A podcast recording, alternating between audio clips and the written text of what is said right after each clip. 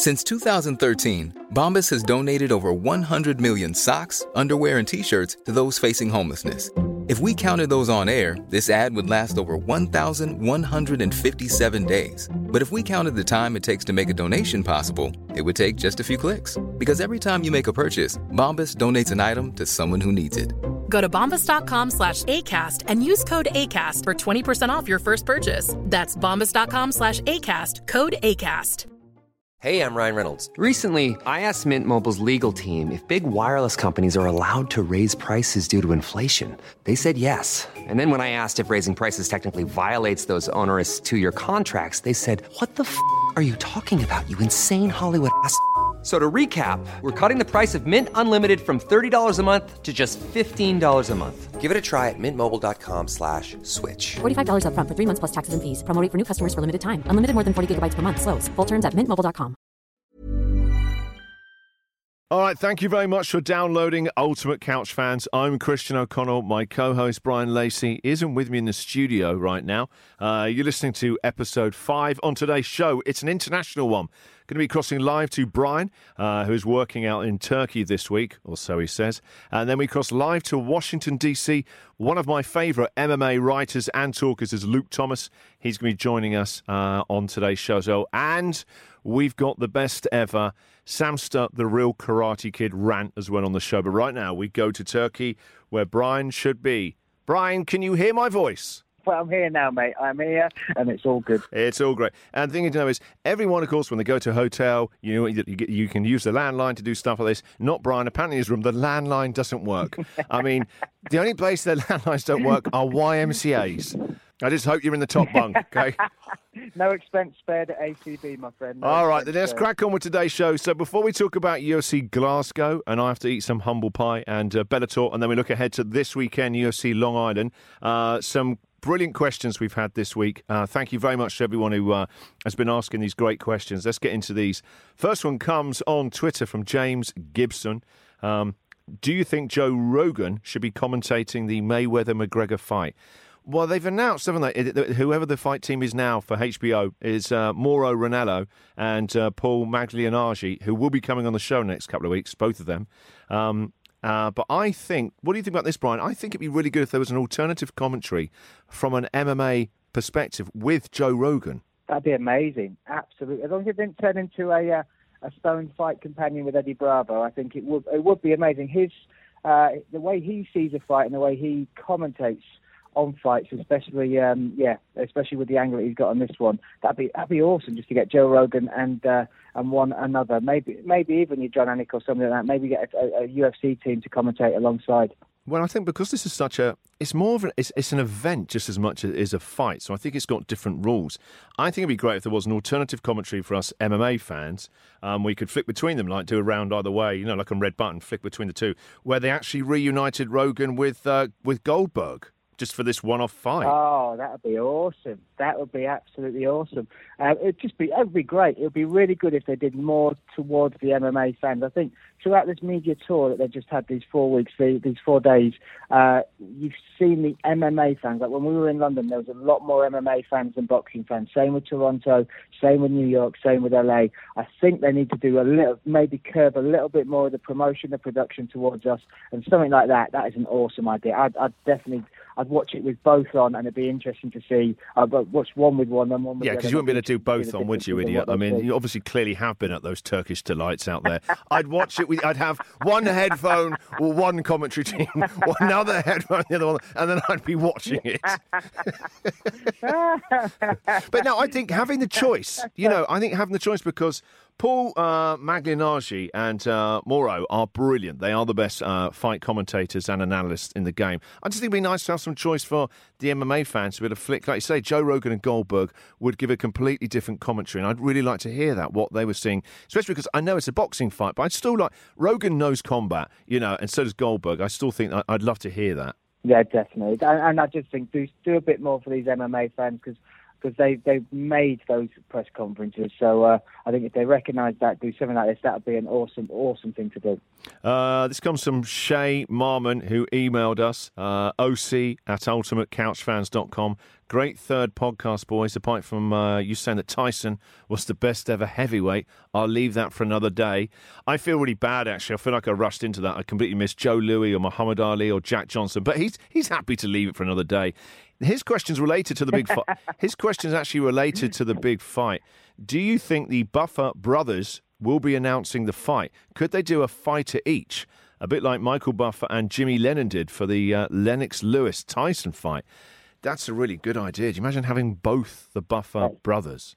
Getting double buffered on one night. That would be amazing, wouldn't it? That would be uh, uh, something for the, the, memory books. They did actually talk about this on a, a, little Twitter campaign when this fight was first signed, saying get Bruce Buffer to introduce uh, uh, Conor McGregor and his brother to introduce Floyd Mayweather, and just make that moment yet again a little nod towards MMA and uh, and boxing. But the the buffers, the both the buffers, wouldn't that be great? Voices, and it was, I reckon that I reckon there'll be a bit of competition in there because I, I actually do think I think uh, let, us get ready to rumble is obviously iconic. It's obviously special, but I think Bruce Buffer has uh, has has pushed past his brother with uh, with with what he does with the UFC. I actually rate him more as a, a ring announcer than I do. Uh, than, than Michael. Do you know what? Do you know why? Because of the Buffer 180. You know where he's using his cards and he's ah. pointing at one fighter, and he, he does. It's called the buffer 180, and he flips through to the other the other uh, corner. It's we need the buffer 180. But do you know do you know the story about Bruce and, and Michael not even being aware that they were half brothers until they're in their 30s and 40s? I, I heard something, but this again, I only heard it recently, but I don't know the full story. Apparently, they uh, they only figured out that yeah, they, they came together when they, when they were younger. But now the journey they've been on, My, uh, Michael is managed by Bruce. Yeah. So, uh, it's, uh, genuinely, have a look on thing. Google the story, right, of how um, they, they weren't even aware of each other being half brothers until uh, I think it was Bruce was in his 30s and Michael in his 40s. And Michael Buffer, who obviously was very, very famous boxing commentator, just kept thinking, you don't see the name Buffer very often, and it's a guy who does my job it's, it's it, I, but I, I, do you know what? I think what it's a coincidence. I know it's, it's, an amazing story. Okay, some other questions. Um, still on the, the, the big question. Still, everyone wants to talk about is Mayweather and McGregor. I think also off the back of the press conference, it's, it's back in our minds now. Uh, do you think Floyd versus Conor should be classed as a proper fight or an exhibition, um, and it not count no, I think Dana got asked this in a press conference last week, didn't he? And so, uh, sort of Floyd as well. He's saying, no, it's a legit fight. I think that's only fair, don't you? It's totally a fight. Absolutely. It's, uh, it is, it is combat, hand to hand combat, and they're going in there, going to try and knock each other's heads off. It's not like it, it won't be like an exhibition fight. If you've seen other exhibition ones, there's um, there's a little bit of give, a little bit of fun, all that sort of thing. But this is this is genuine, and, and anyone underestimating Conor as a martial artist or as as, uh, as a striker will be rudely awakened. I think um, uh, when they, if they go back and watch some of his fights before that. This is this is this is a dangerous fight for Floyd Mayweather to have taken. So. Um, uh, yeah, without 100%, this should go on his record. One more email. This is great. So uh, last week we tried to give away some prizes, and do you remember you were struggling over the name Connor Jewis? yes. Anyway, he sent me this amazing email. So Brian is obviously he, Brian's owned by the Russians, uh, like Trump, and uh, he works for ACB. And Brian was offering up tickets to go to a show or a pair of gloves signed by Frank Mir. Listen to this email, mate. It's, it's about two pages long. I'll edit it down. Good after. It begins like this. First of all, good afternoon. My name is Connor Jewis. I downloaded the podcast and heard that you chose me to win tickets to the event on July the 22nd or a pair of gloves signed by Frank Mir. Unfortunately, I'm not free on the 22nd to go and see the fight. And he starts telling me then about his, uh, his grandmother coming over from another country. He, he can't miss that. And, and, then he goes on to say he's new to watching the sport and uh, he'd honestly not heard of Frank Mir until he was mentioned on the podcast. Therefore, he wants to donate his signed gloves to the Samster, the real Karate Kid. How nice is that? Oh my goodness, what a dude! That's amazing. So if you can get when next time you see Uncle Frank, if you can get him to sign one to the real Karate Kid, the Samster, that'll be great. Amazing. That is it. Done. Done, my friend. Oh, that's a lovely email. Really cool. Very nice. All right, then let's go into the fights. Then um, let's go to uh, first of all. Then I need to say that uh, I am a massive arse. I was really dismissive about UFC Glasgow. I even yawned when we started to talk about it and said it's not going to be much. I watched it, I watched the prelims, watched the main card, and I loved it. I thought it was a very strange and brutal night. What about you? Oh, it was, it was yeah one of those surprise cards, isn't it? And this is this is the beauty of of uh, the UFC of MMA is that with boxing, usually when you look at a card, it's just the main fight you're interested in, and generally that's the one that that, that everyone cares about. With UFC cards, we might have dismissed this wrongly. We did dismiss this.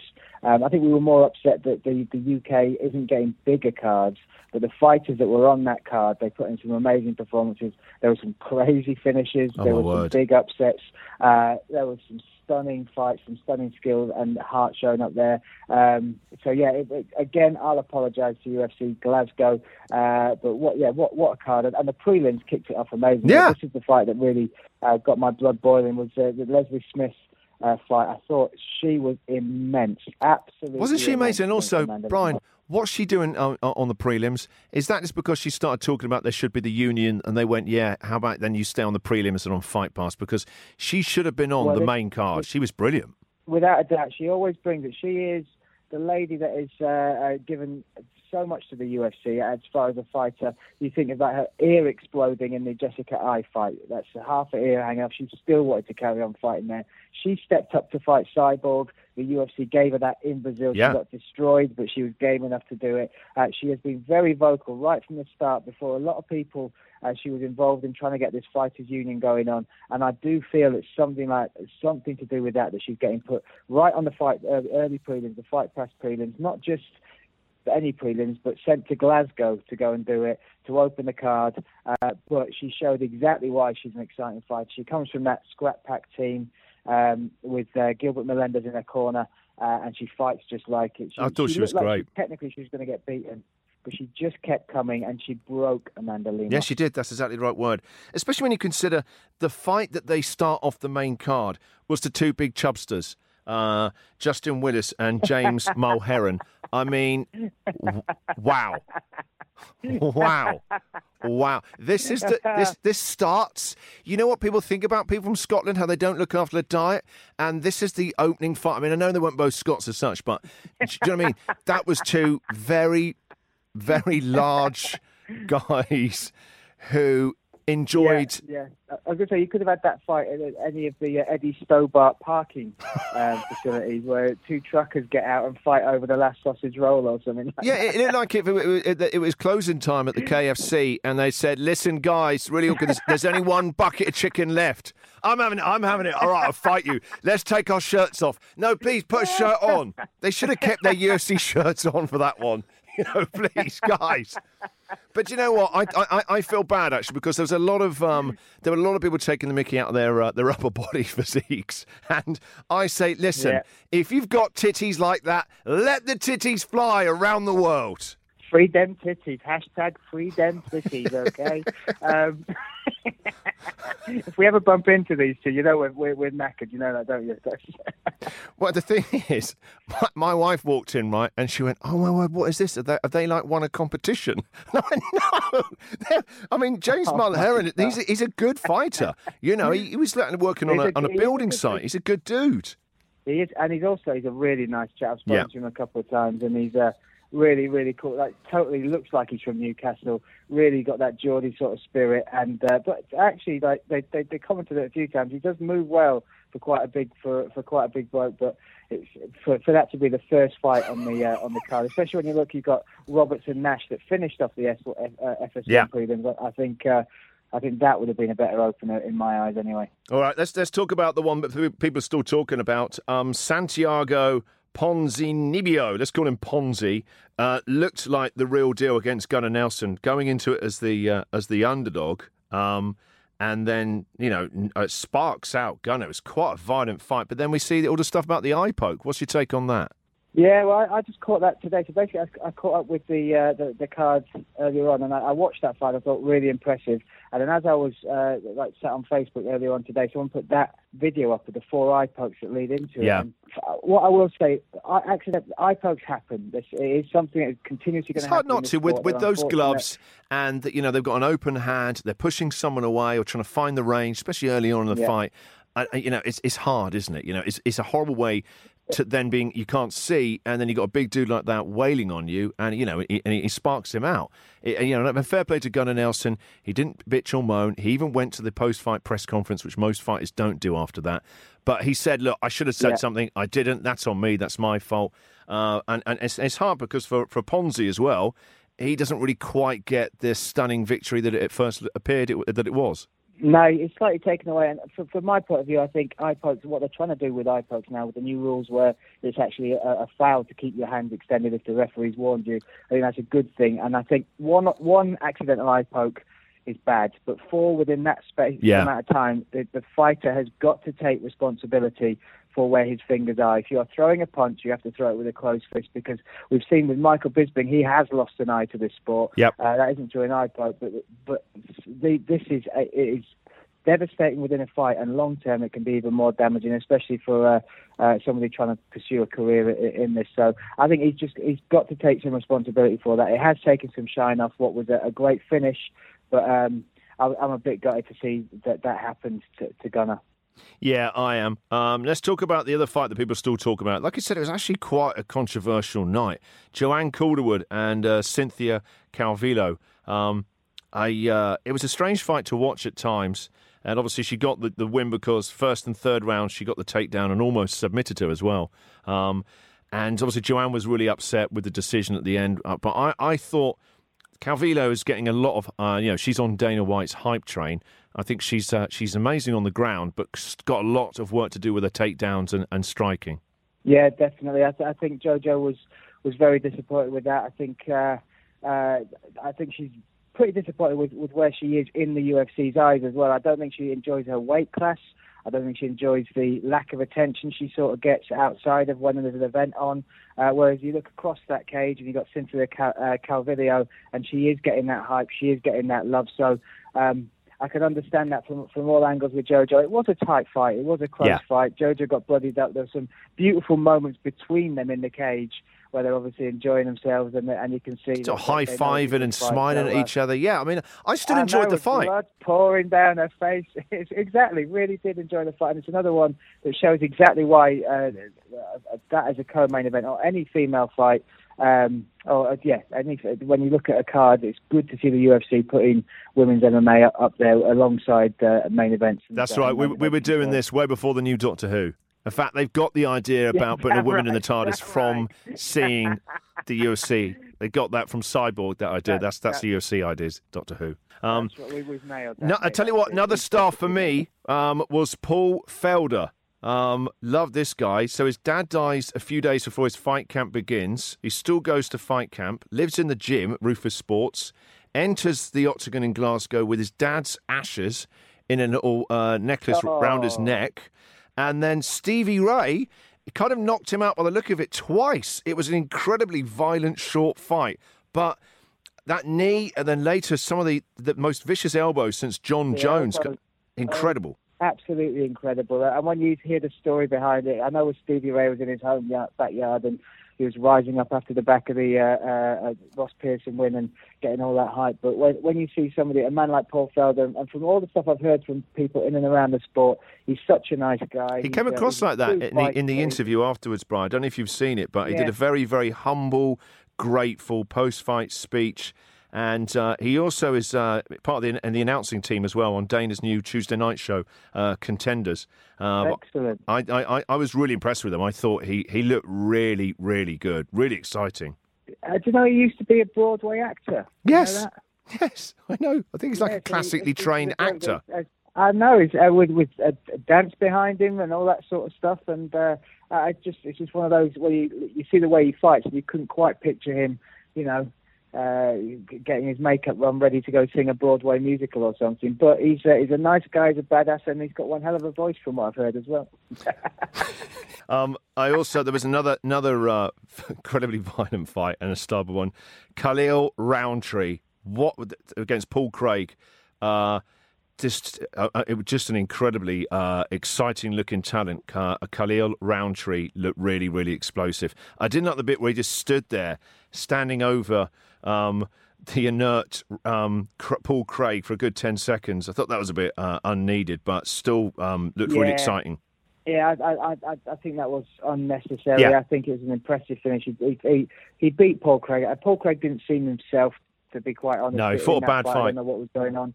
Yeah, he fought. That's exactly right. He fought. He fought a bad fight, but uh, he got finished. Uh, Rountree. It looked scary as hell. He looked Oh, really word. effective. Yeah. Uh, but then hovering over him, it's just like there was something sinister about it. Like Yeah. he wants to be the first thing he sees when he comes to and he wakes up. And uh, but but it's just a scary thought, isn't it? Yeah. Like, the thing nightmares are made of. But um, a, a- really really impressive finish, and uh, I just I want to see what what what um, what Paul Craig's got next as well because I like him as a uh, uh, as a bloke and a fighter as well. So ho- hopefully he'll he'll figure out whatever's going on there and, and get back on that horse and, and, and get back in the cage soon.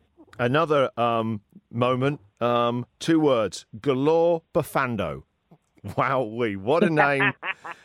it's like a Bond baddie. If he auditioned to be a Bond baddie, they go, "Actually, mate, you're too scary. It's actually too scary." Gal- Galore Bofando. Meet Mr. Bond. Um, I mean, that Charlie Ward, he sort of slammed him, just picked up, threw him at the mat, and then he was like kind of unconscious.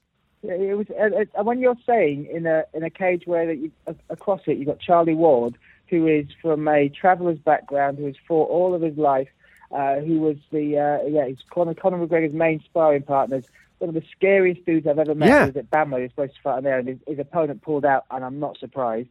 Um, well, just intimidating. But when you're saying the scariest man in that cage is Galore Bofando, that says something about that man because he was he was so impressive. It wasn't just uh, like the finish wasn't just amazing. He was so exciting to watch. Yeah, that very. Style is something that's going to be in. That kind Um, of almost like taekwondo, you know, the crazy kicks. Yeah, yeah. Well, he's from London Shoot Fighters, so he, he trains out there. So you can see that sort of Michael Venom Page, Yep. the way he expresses himself in his strikes and his movement and all that stuff. But he's actually called, I don't know if you saw this, uh, I think he's actually called that move the bitch toss. So he finished him with a bitch toss. That's horrible. yeah, no, I, I, I, do you know what? I, uh, I, I take it back. I think I really enjoyed UFC Glasgow. Had a lot of big upsets. I mean, for the Scots, I mean, virtually everyone got taken out. I think there's only one or two that that, that All won. but one, I think. Yeah, no, all but one. I think it's uh, one and three they went. And but but for the Welsh, it was good. Uh, Brett Johns did well in the prelims, very very good against Morales, and then Marshman went Yeah. to a war to beat uh, to beat Janes. Yeah, he did. The Welsh did very well. I tell you the- what- the, the Scottish crowd were amazing as well. Yeah, they were. Honestly, they were really, really good. And I hope the UFC does go back there um, again because uh, I, it, I I thought it was a great night. Uh, I also to, to tell you who I think Brian is the is the best uh, ref in uh, in uh, UFC is Marc Goddard. I thought the way where he was positioned when Craig got slammed and was out, he moved in very quickly, and uh, obviously a couple of hammer fists still went in, but.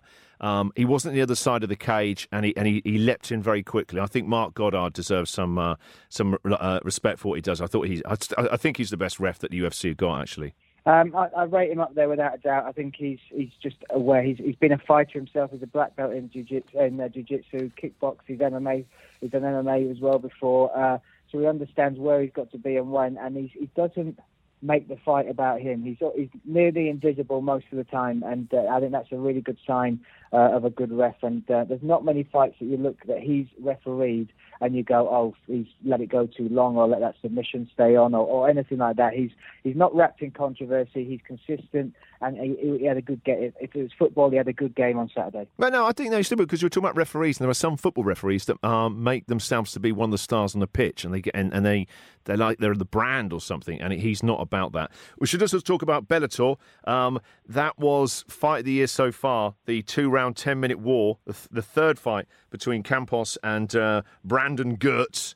Uh, shame it got stuck, uh, stopped with that huge cut, but that they, they came swinging for the fences. You know, it's like sometimes when two uh, Oh. two fighters fight for the third time, it can go, it take a while to get going. They kind of nullify each other a bit. They know each other's tricks.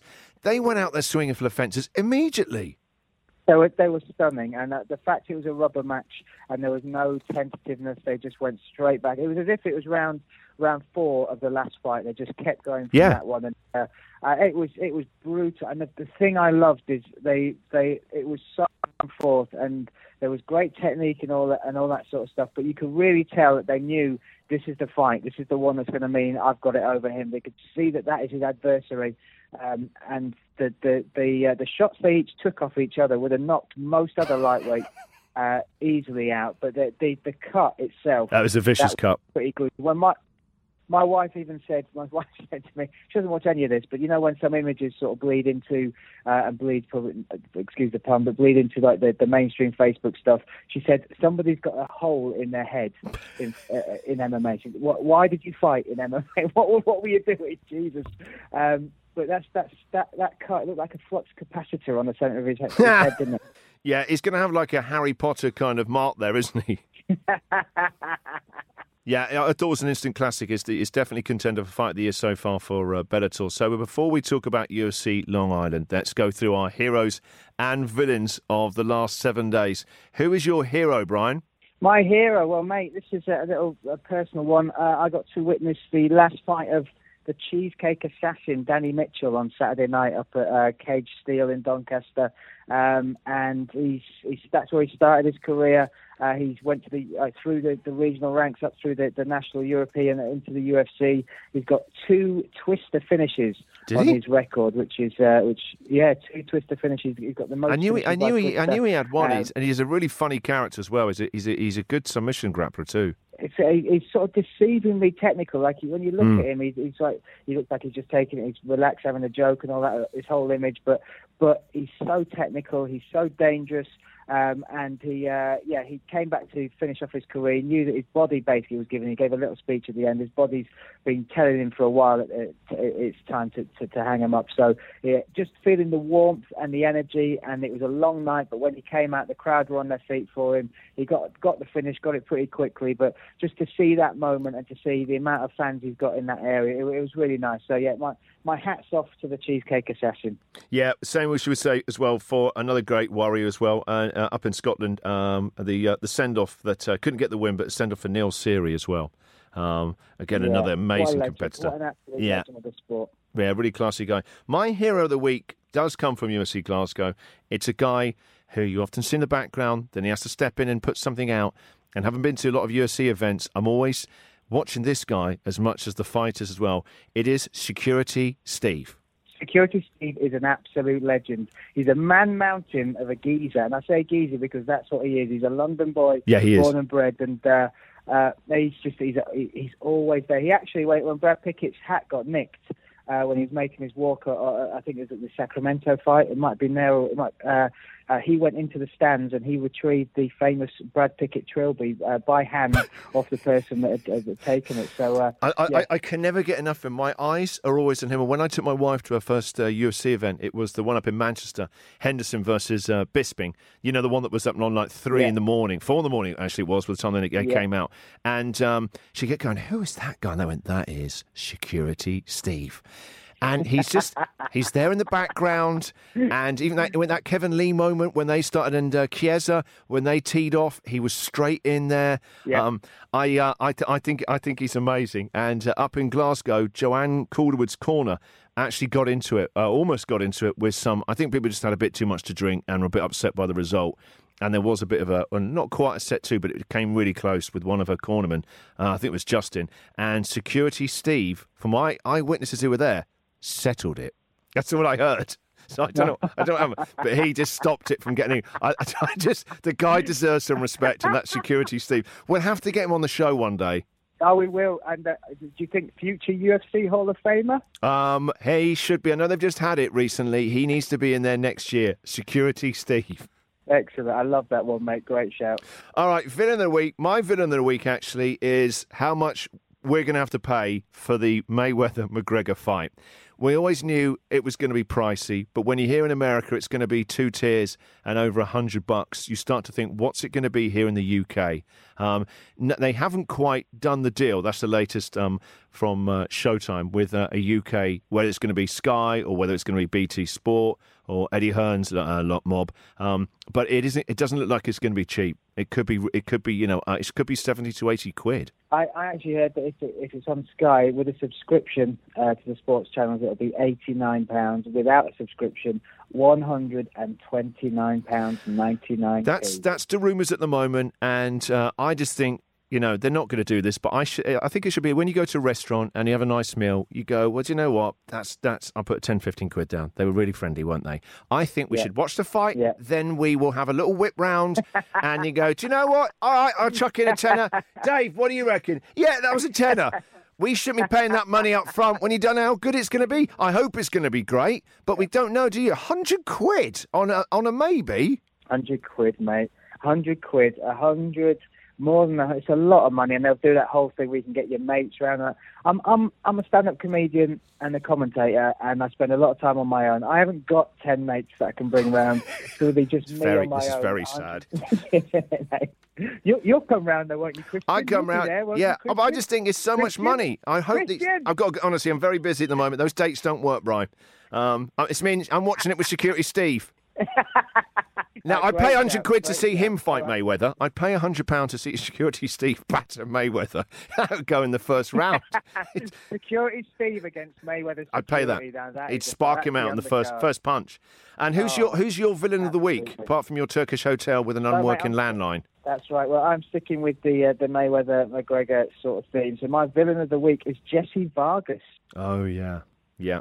Right. So Jessie Vargas is the one that did the interview and basically has uh, has put it amongst the pigeons that Conor McGregor has been KO'd in sparring by Bradley Wheeler. Now, this is uh, it might happen, it might not, it might just be a rumor. He's saying that boxing is, is a small world and that they know this has happened and that Wheeler's been removed from the camp and all that. And there's there's two two sort of codes of ethics there. First of all, is that what happens in the gym stays in the gym. It is sparring, it is fighting.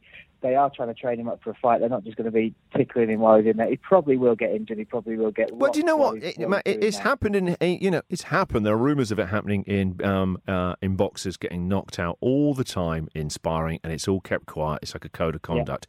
However, the latest, Brian, just so you know, is Total. people are saying that it was a false rumour started by McGregor as a joke.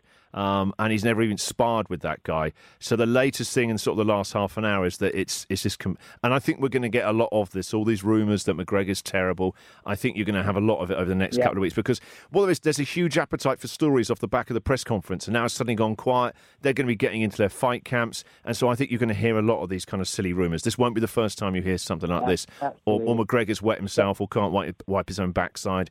You know, you'll hear a lot, or his hotel room hasn't got a landline. You're going to hear a lot of these quite damaging rumours and stuff like that.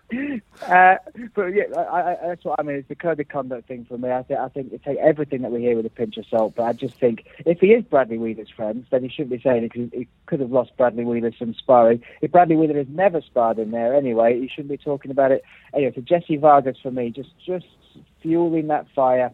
Uh, yeah, he can take a running jump. Okay, let's talk about this weekend then. Uh, before we've got the big uh, Jones Cormier uh, love action, um, it is UFC Fight Night Long Island. It's a it's a spe- spectacular uh, fight. You've obviously got uh, Chris Weidman fighting for his livelihood now in the UFC against rising star Kelvin Gastelum.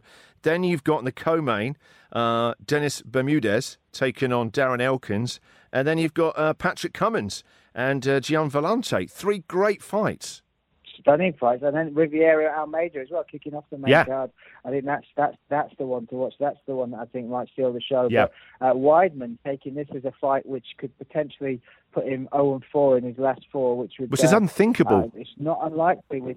It is unthinkable. You saying that sentence, he's fighting for his livelihood in the UFC. You go back two years and he's well, still got the uh, the belt and all that sort of stuff. Wait, but he, he beats the unbeatable twice. Anderson Silva twice. You know, I mean, it, it, Yeah. he was just on such a tear. He looked unstoppable. You know, a brilliant, brilliant, uh, you know, brilliant jiu-jitsu, great striker, really, really smart fighter. And then the last, like I said, the Yeah. last couple of fights, he just has made these kind of, he's kind of mistakes. He obviously Romero took him out with that horrifying knee, but just, do you remember against Rockhold Yeah. the kind of crazy sort of kick he did as well?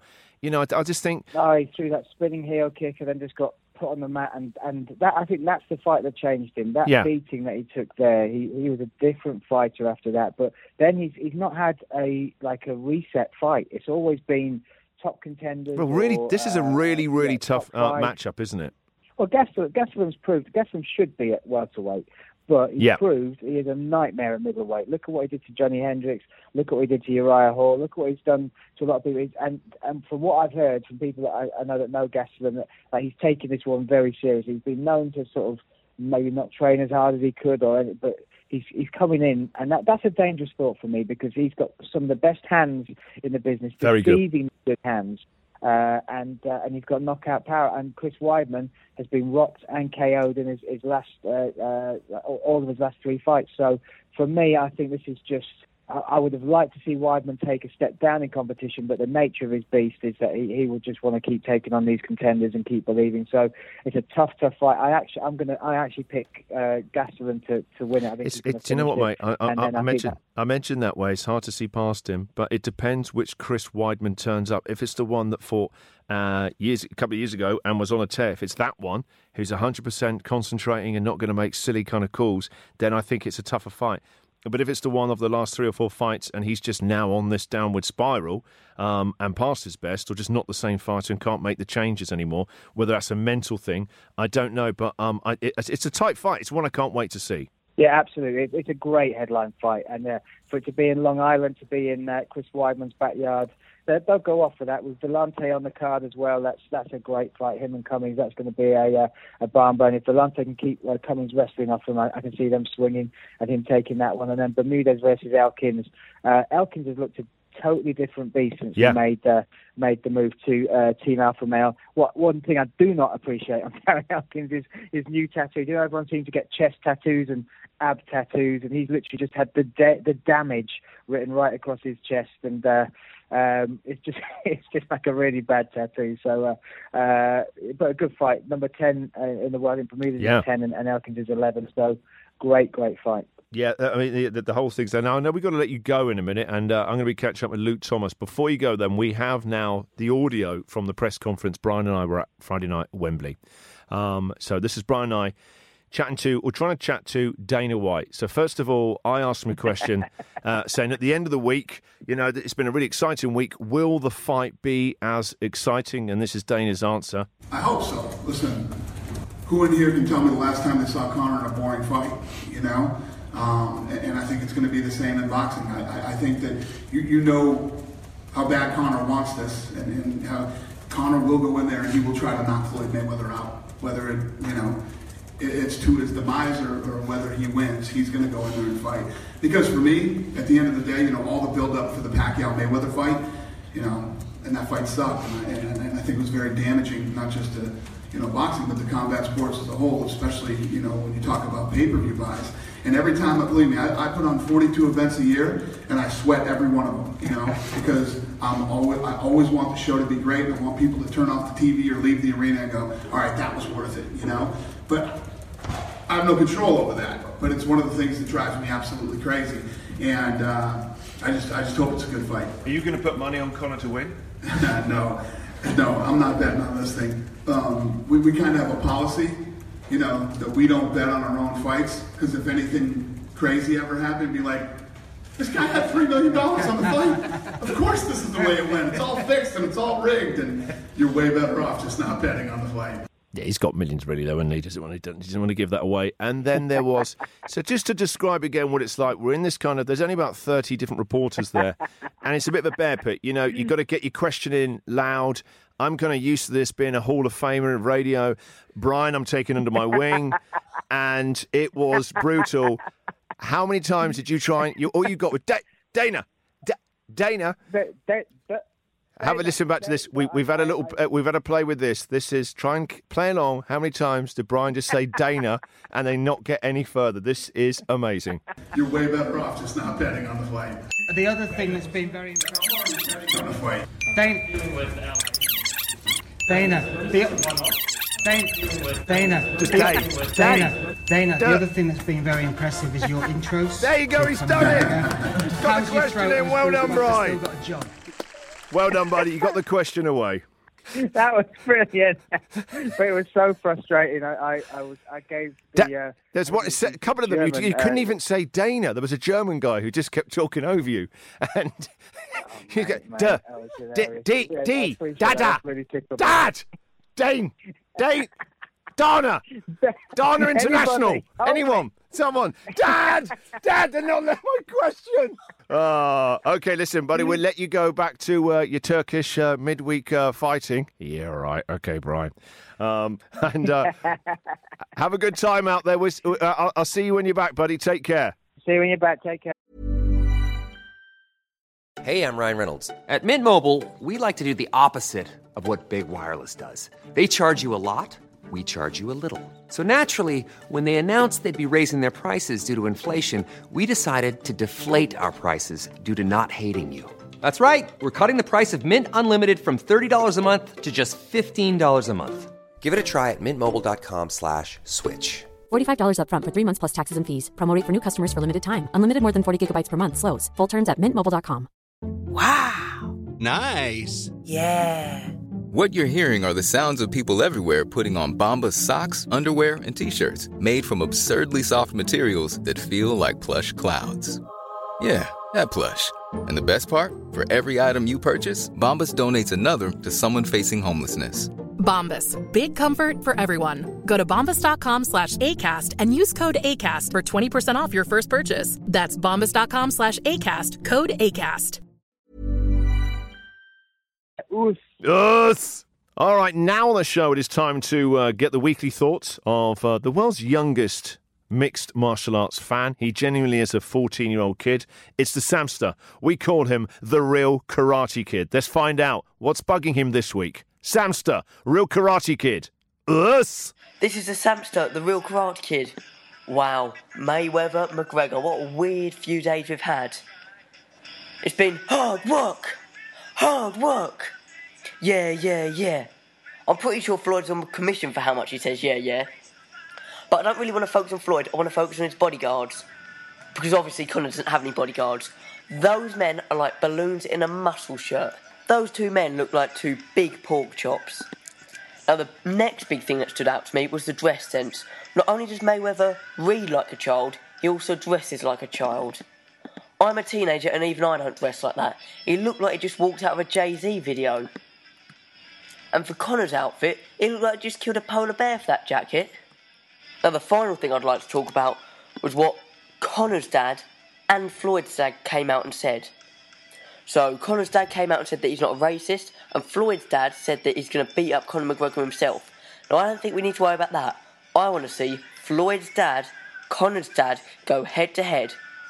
Bingo boards away, get the OOP bus down, boys, and let's make this happen.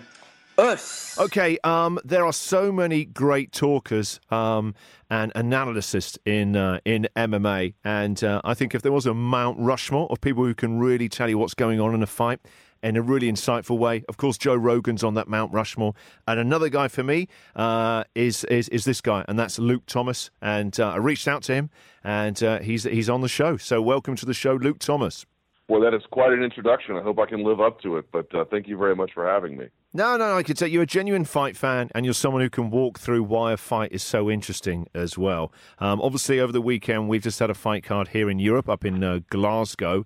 Uh, who were the main winners for you up there? Who impressed you, Luke? Ooh, uh, I would say a couple of them. I thought Paul Felder's win, where he was hammering those elbows over the top, were pretty incredible. But the big one for me, and I some people really bristled at this comparison because I don't think they, or maybe I didn't explain it well enough, but I thought Cynthia Calvillo, or Calvillo, depending on how you want to pronounce it, uh, was really a big standout for me. I thought that, yes, she has some work to do in her wrestling. Yes, she has obviously some work to do in her striking. But once she's on the mat, her style of speed grappling just really reminded me of Ronda Rousey. I'm not saying she's the next Ronda Rousey. I'm not saying their games are identical, but that ability to lord speed and smart decision making in real time over her opponents so quickly, so thoroughly was just really quite a joy to watch. Yeah, it was. You could see that that really was somewhere where she's um, she's in complete control. She looked really fluid to me, and just how she kept moving and transitioned. And I think another what twenty seconds at the end of that third and final round, she started to get that that naked choke looked in pretty deep, didn't it?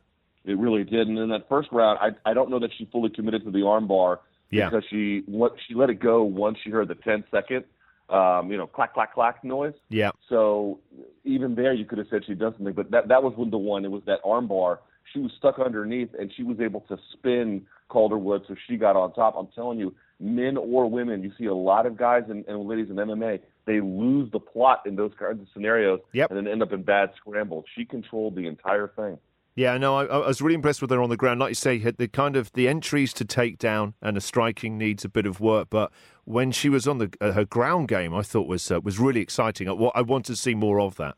For sure. And I mean, there's other people who stood out as well. Unfortunately, you know, the main event I think ended with a little bit of um, Yeah. uh, you know, regrettable controversy. But there were strong performances up and down that card. It sucked that the Irish and the Scots couldn't perform a little closer to home. Uh, not all of them, of course, but most of them. But uh, you know, that's MMA. It's unforgiving. Yeah, I thought it was a very violent and brutal night up in Glasgow. It was it was a lot better, a hell of a lot better than I thought it was going to be. Actually, the overall card and the prelims. Yeah, everyone's always like, ah, it's the card that you never pay attention to. That's always the best. That's really not true. I often think that's a promoter's way of getting you to watch their lesser product. However, it was very much true in this context. I don't know what kind of ratings it did. I don't know um, how much enthusiasm there was beyond uh, the UK and, and, and that area of the world. But uh, if you watched, you got definitely a nice treat. Now, uh, after a couple of days, after uh, things have died down a bit from the crazy week last week, the circus train that was the uh, the world press tour of uh, May and uh, Mac. How do we feel a couple of days after it? What, what have we really learnt from it, other than as we thought McGregor is better at doing press conferences than Mayweather? Do you think we're any more or less hyped about the fight itself? Yeah, man, this is a tough one. Um, and I think partly your experience in London will help define it. I, I didn't go to all three stops. I went to merely the Brooklyn, New York stop. Wow. And so obviously, I think that you, was, you you had the know, tough was you had the tougher night, Luke. Yeah, it was it was not good. It was it was really bad to be honest. Uh, but I can acknowledge that Toronto was magic, LA was good enough, and London was sort of a return to relative normalcy. So, um, look, here's what I think. I, you know, in watching how the media has reacted to this, legacy media appears to be quite disgusted. Some of that you could anticipate.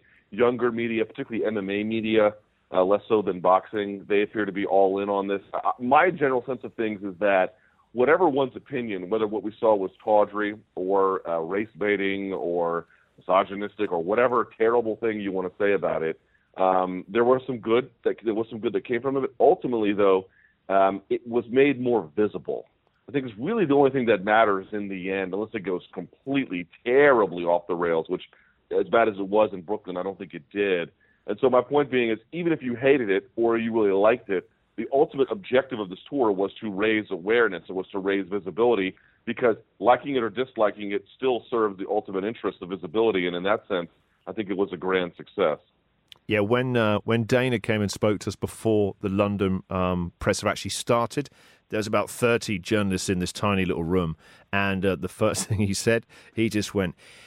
Can I just say, first of all, um, yeah, uh, Brooklyn was just that was shit. That was really bad. And then the whole room kind of relaxed a bit, like, all right, okay, he, he's dealt with the white elephant in the room. That wasn't that wasn't the best one, and uh, they needed a, a slightly more sane and more focused one.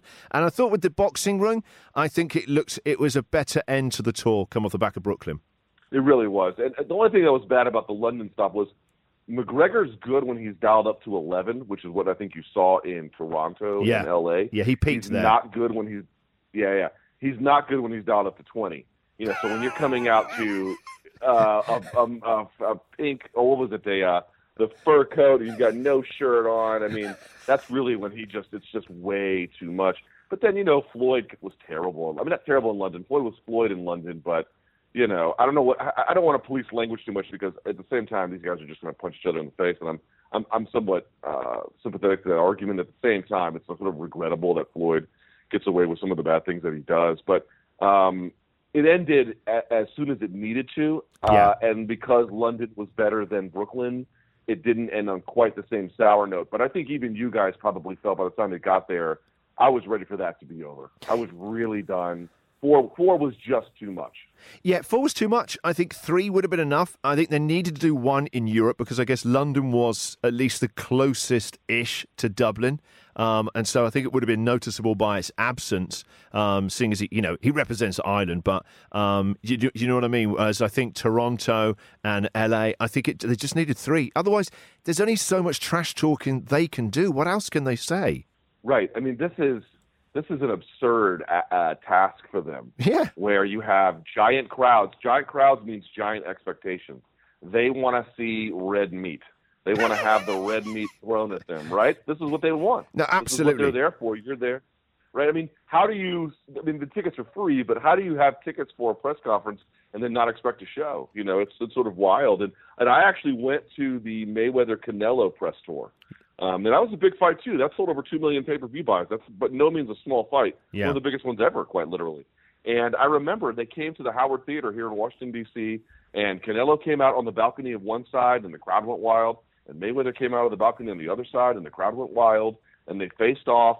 All the various boxing luminaries said their, you know, hey, we're going to win speech, and then they just went on to the next day. Right? That's easy to do. You can replicate that at scale. How do you replicate a two-man show where there's no coordination between the two men? It is it is an absurd task. The fact that they got you know two good days, maybe three if you want to count London, is almost borderline miraculous to, to be quite honest. I don't think that you can actually, to that point, replicate what these guys did at scale. But it was certainly something novel and different. I can say that. Yeah, and like you said, the key thing was it was the first time we've seen the two of them together. And you're right, it, it, it was it was in, in this country it was front page news. And I think you started to also get this ridiculous sense. Just we all know we've been saying for a while, this is fight of the century. This is more an event than just a fight, and it, we have to see it like that as well. But you really started to get a sense of like, no, this really is this is huge. Yeah, again, I can't speak to the reception in in uh, the UK for this one, uh, but I certainly take your word for it. Here, it's been here. It's, it's hard to explain how it's been here. Here, it's been everywhere, which, to my point, speaks to that visibility argument. Yep. And at the same time, polarizing. Uh, you, you're really seeing. Same, same seeing, over here. uh, you know, same over there. When I was yeah. in London, 99% of the crowd, there were 16,000 people at Wembley in London. 99% of them were McGregor fans. There were a couple of faithful Floyd ones that obviously drowned out. So it was an MMA partisan crowd. They're guys there. Most of them will never get to be in the same room or watch him fight. So they went crazy for him. Um, so it was it was kind of it was preaching to the converted, if if you know what I mean. But the boxing journalists were there. Just think it's an absolute farce over here. They don't take it seriously. They they, they don't think it's going to be a fair fight. They think it's a joke. Well, it's it's this way here to the point where many of them aren't even covering it. Uh, in many of the tour stops, what you've noticed is that yes, there's been some boxing media. Dan Rafael is probably the biggest boxing Yeah. reporter out of ESPN. I saw him here in uh, in, in Brooklyn, uh, and there were a couple of other ones, but it is predominantly. So it's interesting. So in my position on the line when all the luminaries came down for the interviews, I was next to the NFL Network. Um, I don't know why they were there, but here they are. And then on the other side of me was Inside Edition and TMZ, two gossip sites Yep. that have really very little relationship to sports at all. Um, and there was very little boxing media. And so to me, this may be a boxing fight, and this may be a Mayweather promoted boxing tour or uh, press tour, but it, they turned into McGregor and MMA pep rallies. I don't know if you guys have pep rallies in the UK, but we, we have them here where you know the football team is about to have a big um, a big uh, uh, game on Sunday. The whole school gets together and everybody cheers them on. That's what it was kind of like. Yeah, it no, was it- it was. uh, to see that. Yeah, I mean, you got you know, despite what we might think of him uh, personally and uh, uh, him, uh, uh, you know, what he's like Mayweather, the fact is he's a brilliant boxer, and you know, suddenly you, you you're you're amongst sixteen thousand people who are booing and jeering him. Um, it was kind of, you know, it was kind of odd, and like you said, it was more like a roast at times, and everyone there was an energy in the room that once it ended, people felt a bit frustrated, like, oh, what do we do now? They wanted it, they wanted the fight to begin. It felt like it was all this kind of excitement, and then they went. That was it. It was, you know, the stage time really was 20 minutes, 25 minutes, um, and then it was over, and there's 16,000 people who are all, were all full of beer, who kind of like, what do we do now? They suddenly realise, what, what, what actually just happened? Yeah, see, the Brooklyn stuff was so different. It was so different. By the time uh, they got there, I mean, it was two hours late. It drained the crowd from energy. Yeah.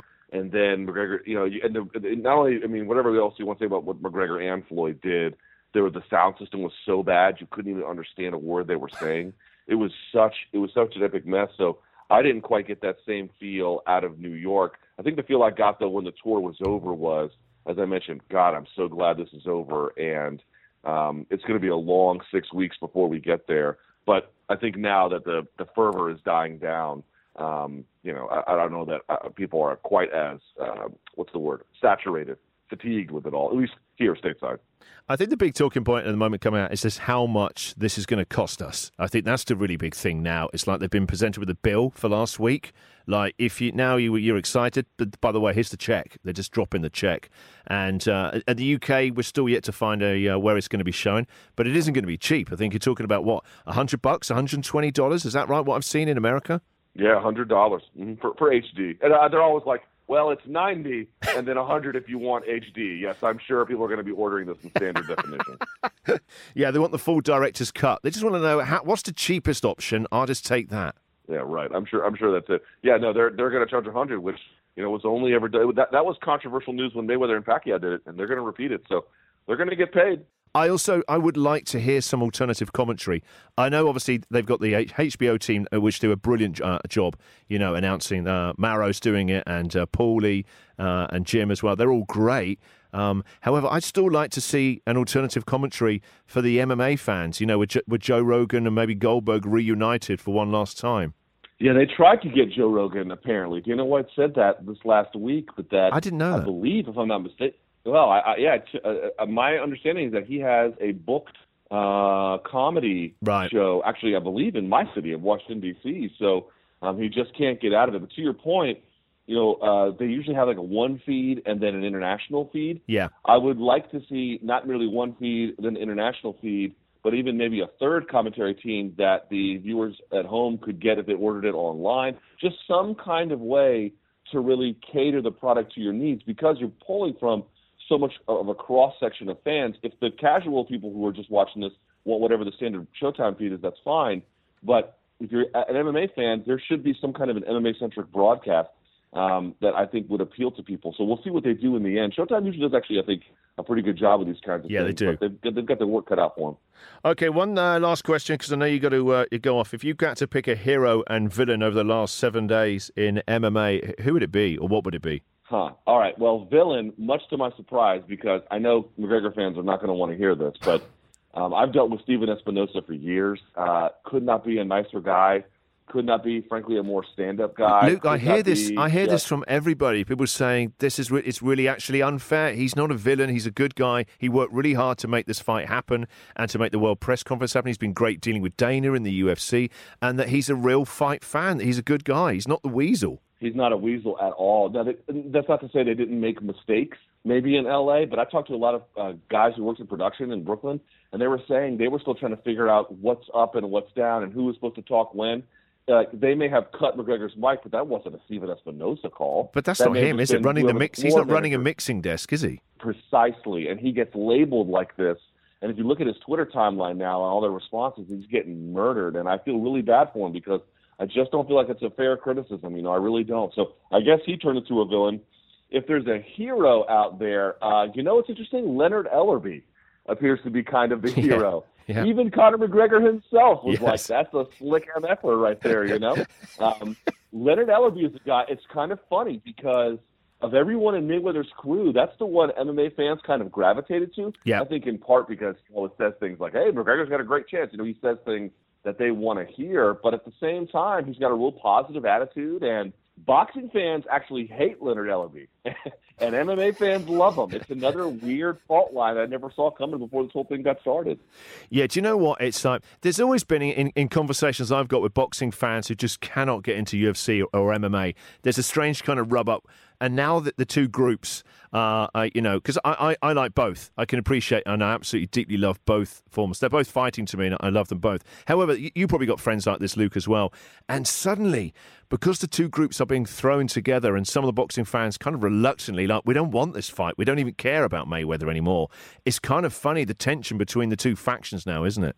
Well, this is the interesting part. If you're just an MMA fan, you know, there's real deep roots, shared roots, familial roots with jujitsu. There's deep shared roots with American wrestling or, you know, global wrestling at this point. Yeah. And there's deep shared roots with kickboxing. Yep. The boxing world is a rival. They are not the same world. They have not the same core. They have not the same constituency. And you are seeing them butt heads at basically every turn here. Sometimes it's working out. You're making new friends. A lot of times it's reinforcing old hard feelings. It's interesting, and I think it'd be even more interesting over the next couple of weeks in the build up to the fight and whatever happens, you know, during the fight and then afterwards as well. But hey, listen, Luke, I've uh, I've loved chatting to you. Hopefully, we can get you back on the show over the next couple of weeks. Keep up the great work. I'm a big fan as well. Happy to come on, and I always enjoy talking to people from across the pond. So don't be a stranger. Now, uh, if people are interested in finding out a bit more about your take on events, uh, where can they find you on on YouTube and Twitter? What's the best place, Luke? Uh, follow me on Facebook, facebook.com slash Luke Thomas News. And then I'm on YouTube as well. Just search my name and MMA, and I, I come right up. Okay, we'll, we'll share all that socially as well. Luke, thank you very much for chatting to. Speak to you again soon. Thank you. All right, that's the show for us this week. Um, hopefully, Brian will be back from Turkey um, uh, next week. Thank you very much for listening to the show. Uh, as always, I love getting your questions. If you've got a question for next week's show, email me oc at ultimatecouchfans.com. And as always, your rating and reviewing the show is really, really important to try and uh, launch this thing properly and to keep it going as well. I know it sounds like a pain in the backside. Heck me bothered. You might have to click something three times, possibly even two. Is it really? Uh, is this really that important to you? Um, but please do that. Um, uh, it would mean a lot, and uh, we'll give away some prizes next week for your comments as well. Thank you very much for listening. Speak to. Before Shopify, were you wondering where my sales at? Now you're selling with Shopify, the global commerce platform supercharging your selling. You have no problem selling online, in person, on social media, and beyond. Gary, easy on the cha-ching. oh, sorry, but my Shopify sales are through the roof. Start selling with Shopify today and discover how millions of businesses around the world use Shopify to ignite their selling. Sign up for a $1 per month trial period at shopify.com slash listen. Shopify.com slash listen. Every fan knows the right player in the right position can be a game changer. Put LifeLock between your identity and identity thieves to monitor and alert you to threats you could miss. Plus, with a U.S.-based restoration specialist on your team, you won't have to face drained accounts, fraudulent loans, or other losses from identity theft alone. All backed by the LifeLock Million Dollar Protection Package. Change the game on identity theft. Save up to 25% your first year at LifeLock.com slash aware. Soon, Ultimate Couch fans, us.